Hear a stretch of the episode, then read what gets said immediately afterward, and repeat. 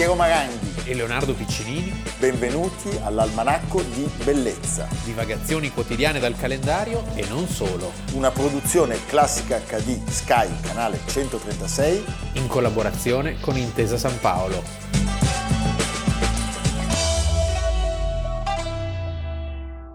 Almanacco di Bellezza, 31 ottobre, Leonardo Piccinini. Piero Maranghi. E oggi, prima di iniziare, grazie alla segnalazione dell'adorato Lorenzo Cosoli, che non a caso vive a Trieste. Che bel posto. Non a caso è triestino. Ed ecco il libro di Ian Morris. E il nostro stupendo bambolotto di Adalgisa, Anna Paccone. E Sergio Robba. Beh, oggi, grazie a Lorenzo Cosoli, noi abbiamo l'onore di fare gli auguri a un pittore triestino, Aldo Bressanutti. 100. Che, che è nato 100. il 31 ottobre del 1923 e che quindi compie cent'anni. Quante che ne ha viste? Ne ha viste tantissime.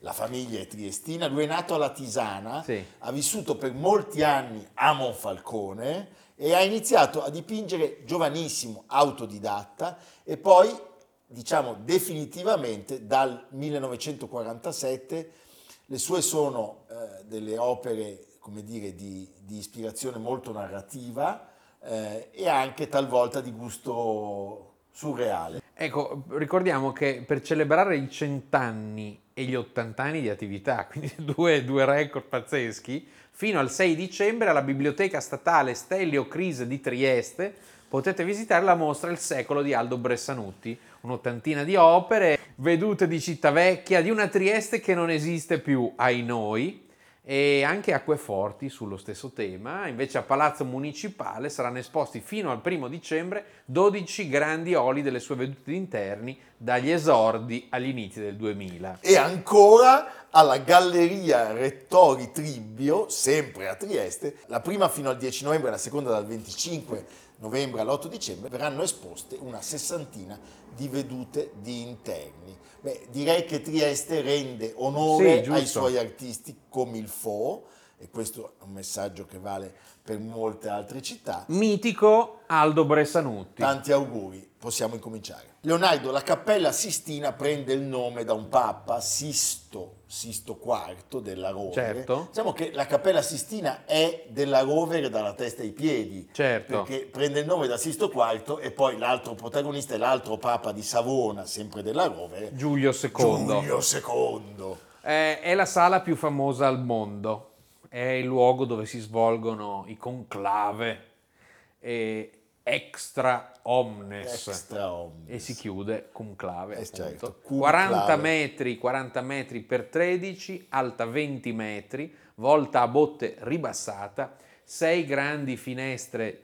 centinate per i due lati lunghi. È un edificio che risente molto del momento in cui è stato decorato, perché in quel momento a Roma c'era un rinascimento ancora non maturo, nel senso che erano tutti artisti che venivano da Firenze, eh, dall'Umbria, eh, da Lugano, tanti scultori eh, ticinesi eh, hanno lavorato in quel momento a Roma.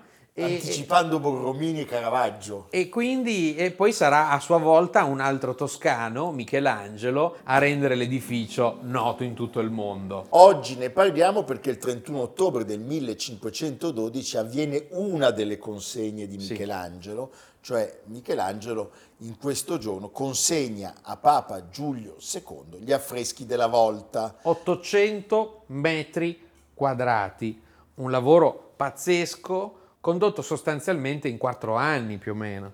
Poi ci sarà la seconda tappa, La seconda, seconda manche, molto contestata, anche lì sono circa 5 anni, il giudizio universale, la parete di fondo. Noi ieri abbiamo parlato del greco e il greco a un certo punto si offre di ridipingere il giudizio universale perché c'erano molte polemiche su questi nudi che insomma c'è la Chiesa della Controriforma, bisognava avere un linguaggio che fosse un linguaggio eh, immune da critiche e in quel momento quindi ci sono molti cardinali che, Che criticano, che spingono, tra questi c'è uno dei futuri papi, Paolo IV Carafa, quello Eh, che certo. inventerà il ghetto, che inventerà l'indice, un personaggio veramente abietto, E possiamo che dire. sarà di fatto quello che otterrà dal braghettone, Sì, cioè quello che viene chiamato braghettone. Daniele da Volterra. Daniele da Volterra, che era amico di Michelangelo, estimatore diciamo di Sì. Michelangelo. Michelangelo non era amico di nessuno, gli altri cercavano di esserlo, ma viene chiamato appunto per coprire le nudità e da lì prenderà il nome di braghettone o mutandone. È un edificio che eh, vuole testimoniare la- l'eternità della Chiesa di Roma, è un edificio che ha degli elementi anche che spesso non vengono notati con attenzione, ad esempio il pavimento, c'è un bellissimo pavimento del 400 che, a mosaico che richiama quei pavimenti medievali cosiddetti cosmateschi che si trovano in tutte le, le grandi basiliche romane. Eh, c'è una transenna di marmo molto bella, fatta appunto da scultori del nord e fiorentini, che eh, divide l'ambiente in due parti, una pro- più propriamente riservata al culto, oggi non, non- non- non si nota più questa divisione. Consiglio di vederla al mattino perché la luce è più intensa. Allora, facciamo un passo indietro, Leonardo. Sisto eh, IV, eh, terminata appunto la sua cappella, che lui voleva consacrare alla Madonna, Sì. eh, deve decidere come affrescarla. Il primo passo è scontato, cioè viene diciamo fatta una scelta un po' medioevale, se vogliamo definirla così in maniera impropria. Sì, si, div- si- si Sì, fa dipingere il soffitto con delle stelle, come Pier- la cappella degli Scrovegni Bravo, sostanzialmente. come da Pier Matteo d'Amelia e poi, e poi eh, arriva Perugino. Arriva Perugino che già era a Roma perché stava affrescando l'abside della Basilica Vaticana e a lui viene commissionata la parete dietro l'altare, quella dove oggi c'è il giudizio Cioè il universale. giudizio universale. e ra- realizza a Perugino una finta pala che raffigura l'assunta.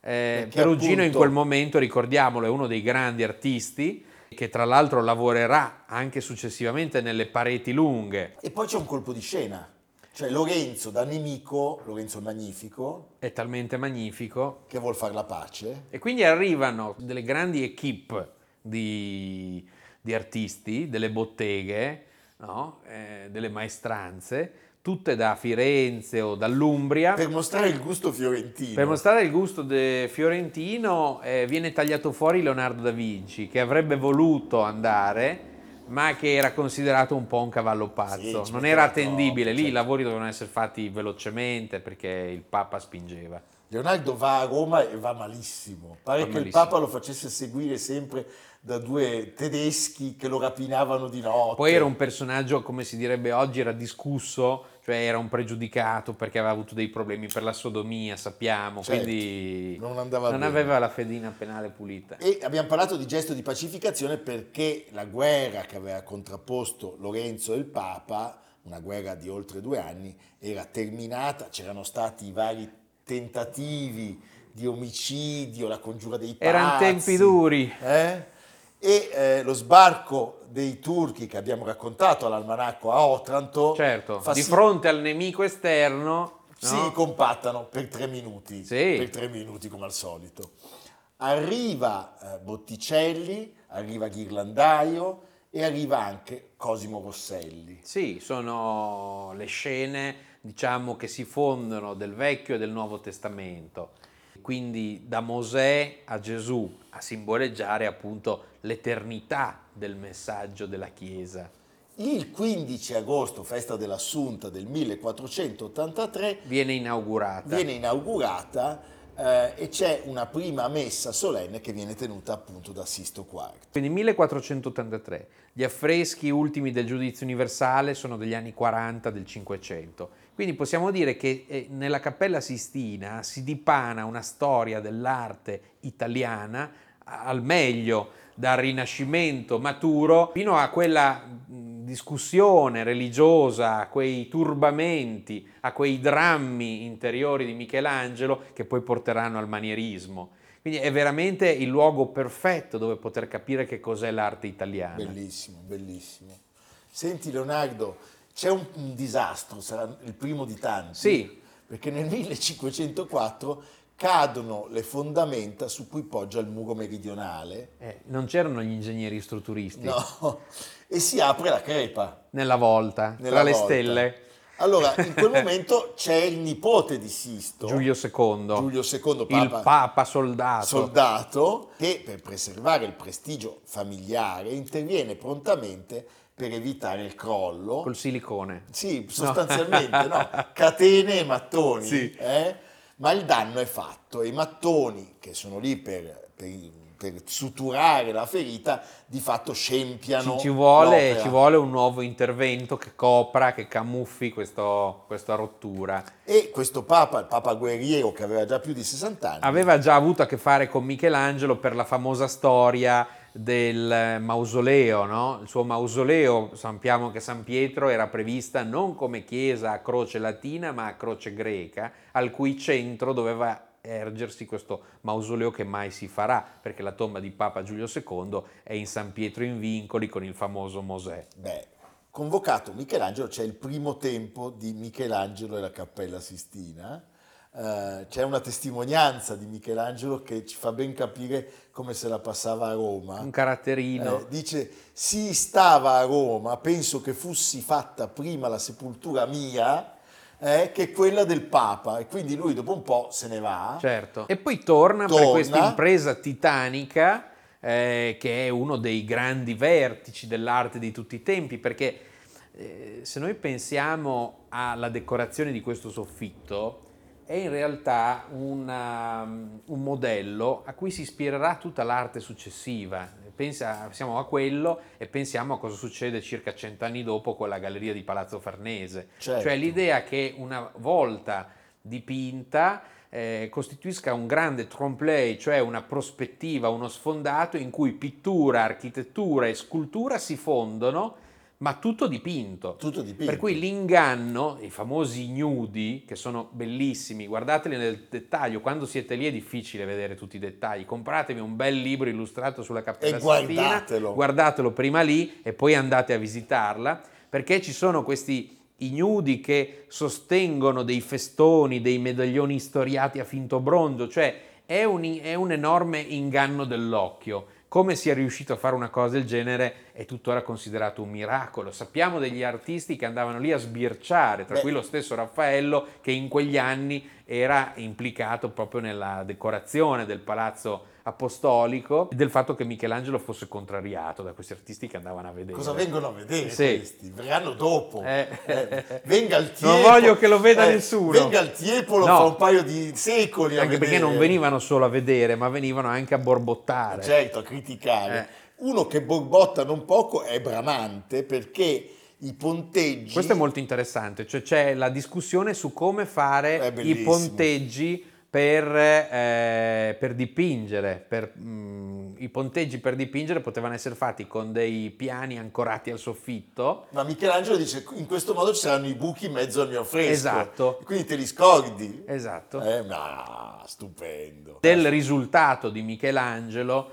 ci sono delle pagine altissime, eh, tutti voi conoscete, sotto il- appena sotto il centro della volta la creazione di Adamo. Ecco, guardate il dettaglio della rappresentazione divina. Di solito Dio è circondato da dei serafini, dei cherubini, in questo caso ci sono delle figure reali, di straordinaria bellezza. Quindi c'è un'invenzione continua eh, di un modello che diventerà la volta della Sistina per l'arte di tutto il mondo, cioè verranno a vederla dalle Fiandre, eh, dalla Spagna, tutti gli artisti si misureranno da allora in poi con Michelangelo. E a proposito di Fiandre, nel 1522, Certo. il giorno di Natale, il Papa viene dalle Fiandre. L'ex istitutore di, Carlo, V, Adriano VI, Florence. Florence, sta entrando nella cappella e l'architrave del portale cede. Sì. Eh?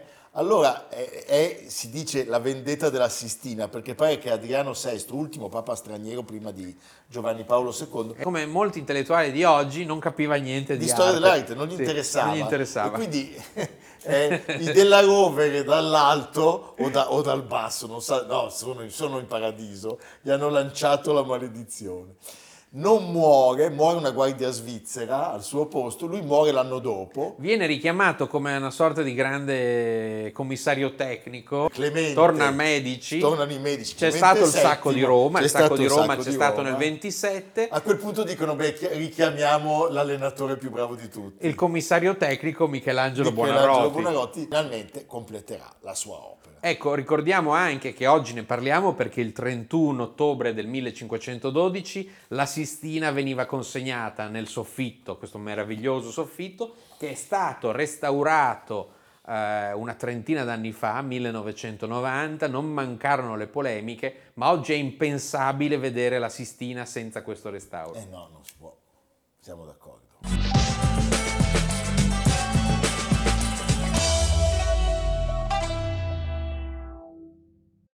Nelle nostre città noi abbiamo un sacco di vie che sono intitolate, il più delle volte a persone delle quali sappiamo poco o nulla. Io vorrei una grande campagna di comunicazione. Sono Potremmo fare d'accordo. una trasmissione, Piero, sui nomi delle vie. Sì, sì.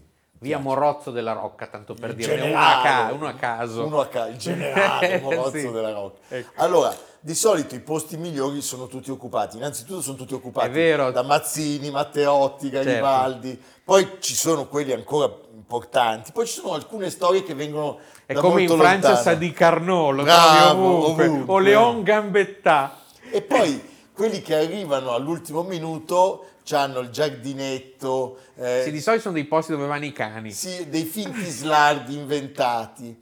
A Milano c'è un raro caso, un'eccezione. Cioè un Un'eccezione posto- anche per la tempistica. Sì, la velocità, perché La dovresti veloci- aspettare devi dieci aspettare dieci anni. Per Cuccia e Gaio Lenti non si è aspettato, È vero. hai capito? Eh, non a caso. Non a caso. eh.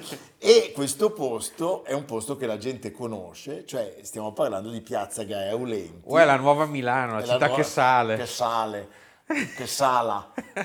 Va bene. Ma io pensavo fosse solo leggenda. No, eh, allora è la piazza sopraelevata Sì. che è il nuovo, diciamo, fulcro del Nuovo asset, nuovo asset. il È la sede di Unicredit. dell'amministratore Andrea Orce. Certo. Che Eh, cos'è? All'ultimo piano? È sulla... No, è, è un po' più in giù. È un po' più in giù. Su possono andare solo dei, Gli, cari- gli antennisti. dei cardinali. Va bene. Allora, oggi noi parliamo di Gaetana Emilia Aulenti, detta appunto Gai. grande Gai. Grande, simpaticissima, nata a Palazzolo dello Stella, che è un fiume, non Sì. un corpo celeste, il 4 dicembre sotto il segno del Sagittario del 1927 In Friuli. in Friuli, che muore a Milano 11 anni fa, il 31 ottobre del 2012. Ma lei non era friulana. No. Era figlia di un pugliese e di una napoletana. Di una napoletana. E si vedeva anche nel suo carattere sanguigno. Un bel mix. Sì. Eh, è stata tantissime cose, designer, architetto di interni, scenografa importante. Grandi interni. Lei soprattutto è nota per i grandi interni grandi che ha realizzato. sta- che è stato l'inizio Per dei sua- bei musei. dei bei musei ed è stato l'inizio della sua fortuna. Io ho detto scenografa, ma lei avrebbe detto scenografo, declinato al maschile. Sì, beh, era ancora figlia di un mondo... Di fronte a un bicchiere di whisky con ghiaccio, Eh, perché le bevute Alle due di notte. eh, alle due di notte Sì, fatte con Gaio Lenti sì. sono indimenticabili, Simpatia. simpatia. assoluta. Allora, una che secondo la lezione del suo maestro Ernesto Nathan Rogers si occupò proprio di tutto, dal cucchiaio alla città. Come Harrods, from a pin to an elephant. Esattamente, lei non ha l'elefante ma c'ha il pipistrello Sì. eh, come animale. Grande Eh? pipistrello. Eh, la, la sua è una famiglia borghese e meridionale, il babbo faceva il commercialista, eh, le vacanze le facevano in Calabria e lei cresce prima a Biella e poi fa la staffetta partigiana, studia tra Firenze e Torino e Però si laurea al Politecnico. nel 1953 il preside era Piero Portaluppi. Vedi, Eh? tutto un, Hai capito? un giro. La tesi d'urbanistica, eh, gli inizi sono alla, casa, alla Casabella. Redazione di Casabella per dieci anni, dal 1955 al 65. C'è una bellissima testimonianza sua. Andavo tutti i giorni a Casabella. Assistevo alla battaglia dei galli di redazione. Vittorio Gregotti, Aldo Rossi, Guido Canela. No, Immaginati, immaginati eh? le discussioni. La meraviglia. Eh, ma poi lei che dice i galli di redazione. E avevo assunto un atteggiamento sornione. Eh, l'architettura è un mestiere per uomini, lo so, ma io ho sempre fatto finta di niente. Ma stupendo.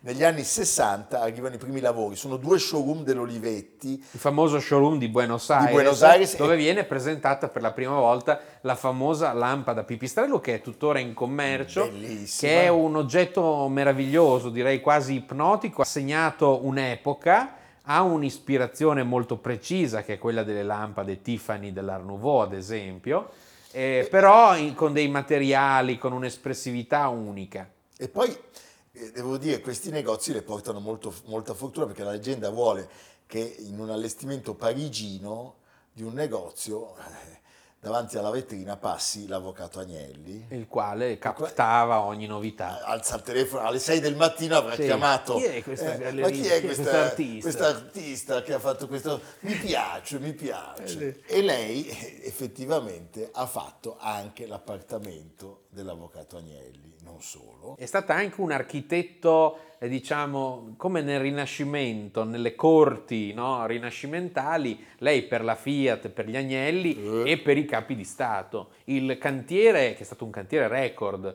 quello del Musée d'Orsay, sono certo. pochi anni, oggi ci vorrebbero almeno vent'anni. Lì fu invece una trasformazione velocissima perché c'era le, Monsieur le Président. Che doveva fare il monarca. Il monarca. Eh, François, François Mitterrand. Vite, vite. Eh, che potrebbe essere chiamato in realtà Francesco V sì. eh, di Francia. E ricordiamolo, la fama internazionale di Gaia Aulenti è anche quella che porta i suoi oggetti esposti al MoMA nella fondamentale mostra The New Domestic Landscape del 1972.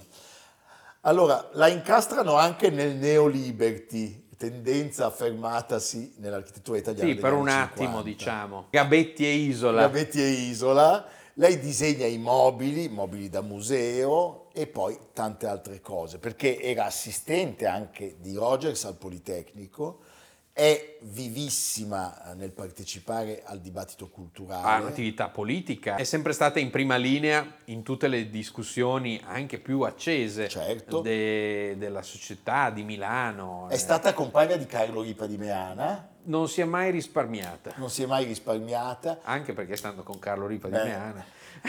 Cura mostre e allestimenti e progetta interni e negozi che diventano pian piano sempre più grandi e in tutto questo è anche madre e cresce una figlia.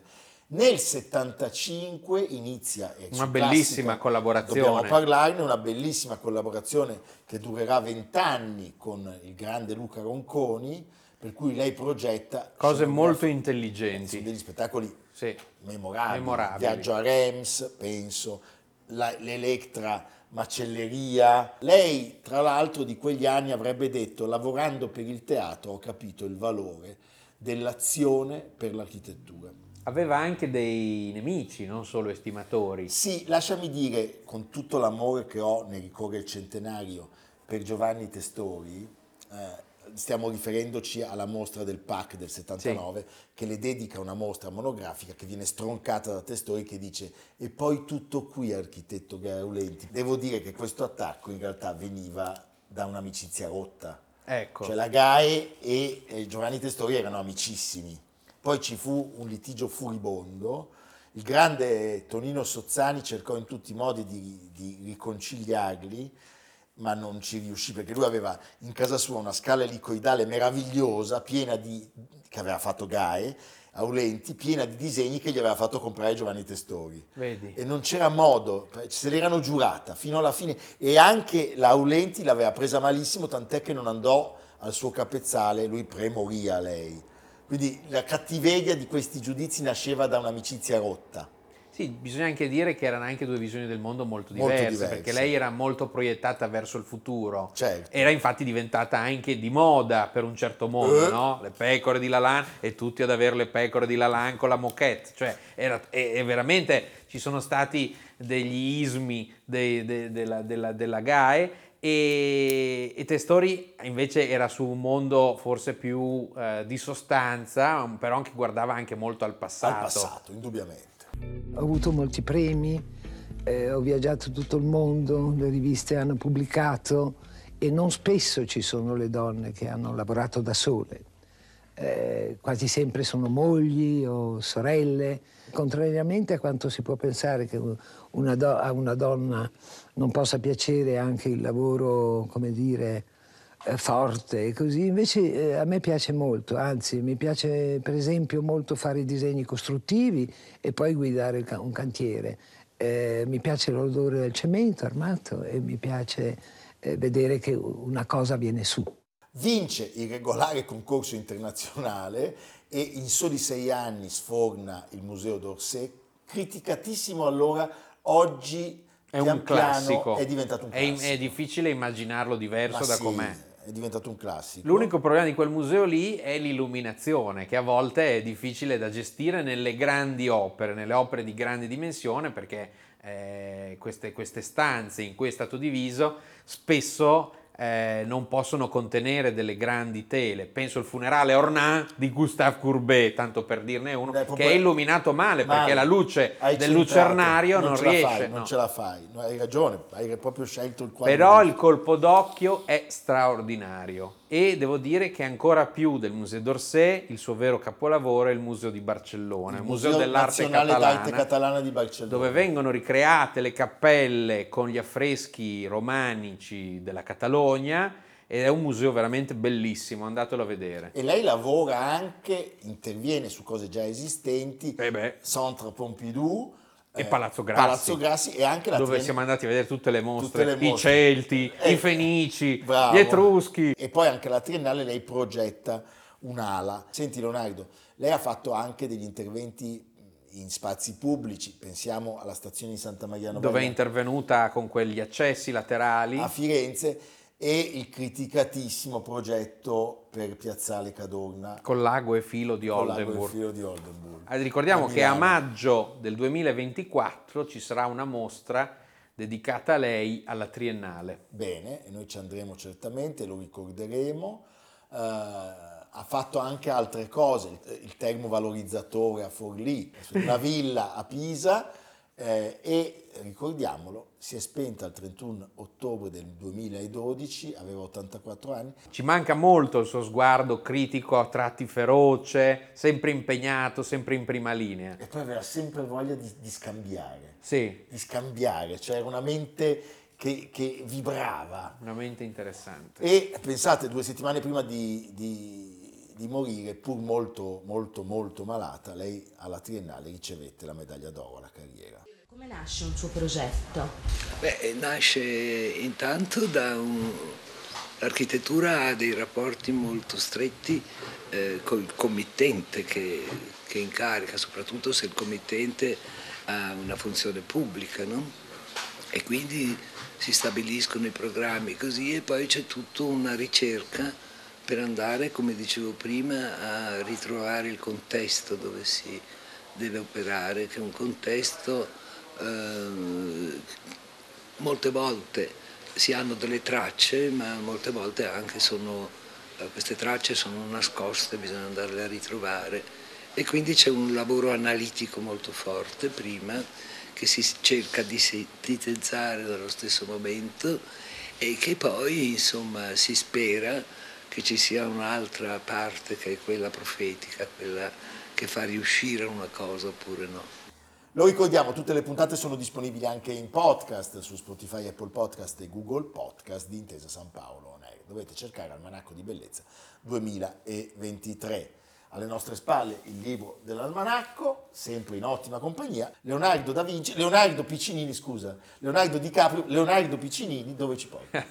a, a, Parigi, appunto, al Musée d'Orsay, perché siamo coerenti con eh, l'almanacco. Tu se tiens. Con l'almanacco e perché c'è una mostra, una mostra molto importante su un autore che viene così eh, svilito dalle numerose occasioni di provincia. L'ho già capito. Van Gogh, Van Gogh a Occhiobello, Van Gogh a Caltanissetta. No, Van Gogh, Van Gogh è i capolavori di Van Gogh, le opere significative che l'hanno contraddistinto e soprattutto il lavoro di ricerca, di scoperta di nuovi elementi, di nuove testimonianze. Allora c'è una mostra molto bella che è già stata ospitata e trae forza da questa collaborazione al Museo Van Gogh di Amsterdam ed è sugli ultimi mesi di vita di Van Gogh a Auvers-sur-Oise, il dottor Gachet, gli ultimi mesi diciamo apparentemente tranquilli, fervidi, dove lui realizza delle cose straordinarie, tutti voi conoscete il campo di grano con volo di corvi. Ecco, nessuna mostra è mai stata finora dedicata esclusivamente a questo stadio finale, pure cruciale della sua carriera, perché come sappiamo lui si suicida. Ma rende con- affascinante la teoria di Julia Schnabel, che forse l'hanno ucciso. Potrebbe essere, però aveva già tentato il suicidio, Sì, come certo. sappiamo, anzi si era tagliato un orecchio, non aveva tagliato, tentato il suicidio, ma stava per rimetterci le penne. E Guardate il film con Kirk Douglas. Bellissimo. Bellissimo. Guardate anche 900 dove l'orecchio se lo taglia È vero, il contadino. torna questa Eh, cosa. torna, Che torna. paura. Mamma mia, quella scena. Quindi tutti a Musée d'Orsay fino al 4 febbraio del 2024. Se volete invitare anche Leonardo e Piero col procione, il varano, Amerigo e il babirussa delle Molucche, noi veniamo volentieri. Vi conviene perché poi dopo Piero vi porta in giro per Parigi nella notte. Sì, nella notte fonda. Vi fa divertire. Cose turche. Sì. Eh? Bagni turchi. Malattie, malattie venere. No, va bene, dai Leonardo. A domani. Invitateci, invitateci anche a casa vostra. Sì. Eh? Che veniamo, sai com'è la dimostrazione a casa? veniamo. Veniamo, vi sporchiamo il pavimento e poi ve lo puliamo Beh, con i nostri prodotti. I nostri i famosi prodotti dell'almanacco. eh? che noi poi beviamo. Vabbè, ma questa è tutta un'altra storia. A domani. A domani. Almanacco di bellezza A cura di Piero Maranghi e Leonardo Piccinini. con Lucia Simioni, Stefano Puppini, Jacopo Ghilardotti, Paolo Faroni. Riccardo Cassani, Nicolò Cazzola e Samantha Chiodini. Realizzato da Amerigo Daveri, Valentino Puppini, Luigi Consolandi. Stefania Margheritti, Alessandro Puppini. Una produzione classica HD, Sky, canale 136. In collaborazione con Intesa San Paolo.